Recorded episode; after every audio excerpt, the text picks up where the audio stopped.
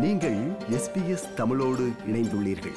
SBS dot com dot AU forward slash Tamil எனும் இணையத்தின் மூலம் மேலும் பல சிறப்பான நிகழ்ச்சிகளை நீங்கள் கேட்கலாம்.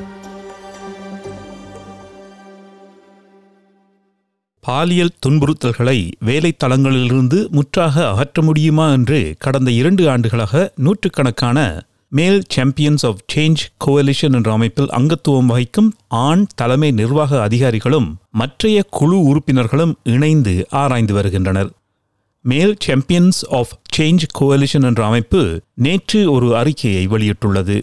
இது குறித்து பேசிய மேல் சாம்பியன்ஸ் ஆஃப் சேஞ்ச் கோலிஷன் என்ற அமைப்பின் நிறுவனர் எலிசபெத் ட்ரோடரேக் பாலியல் துன்புறுத்தல்களை தடுப்பதற்கு நிறுவனங்களின் தலைமை அதிகாரிகள் உறுதி எடுக்க வேண்டும் என்றார். think it's something that can be treated as a small workplace grievance, you need to think again. These issues do require the attention of the most senior leaders in organisations, and those that fail to heed that message will actually find that there's a level of scrutiny on them that they may not have seen in the past.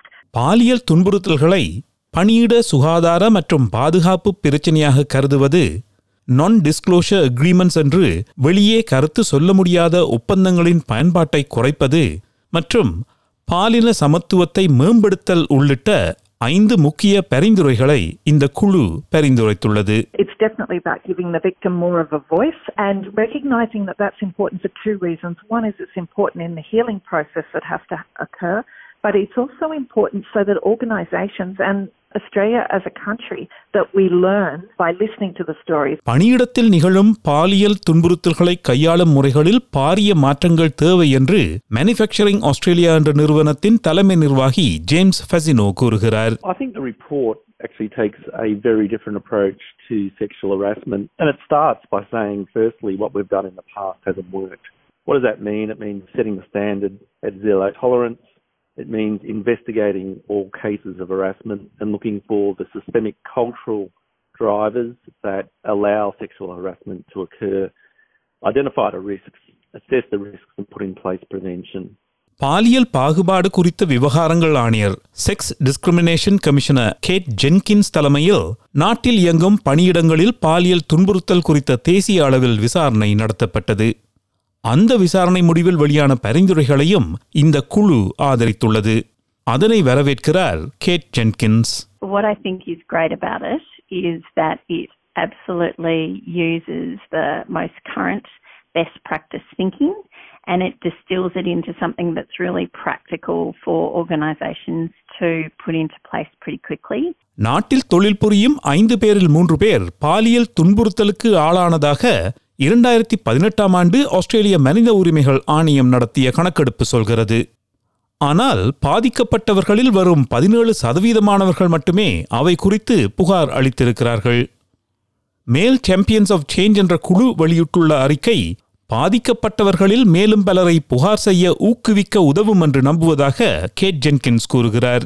I think this report really recognizes that the power dynamic where the employer really, you know, is the one with the money and who can set conditions on what a settlement will look like.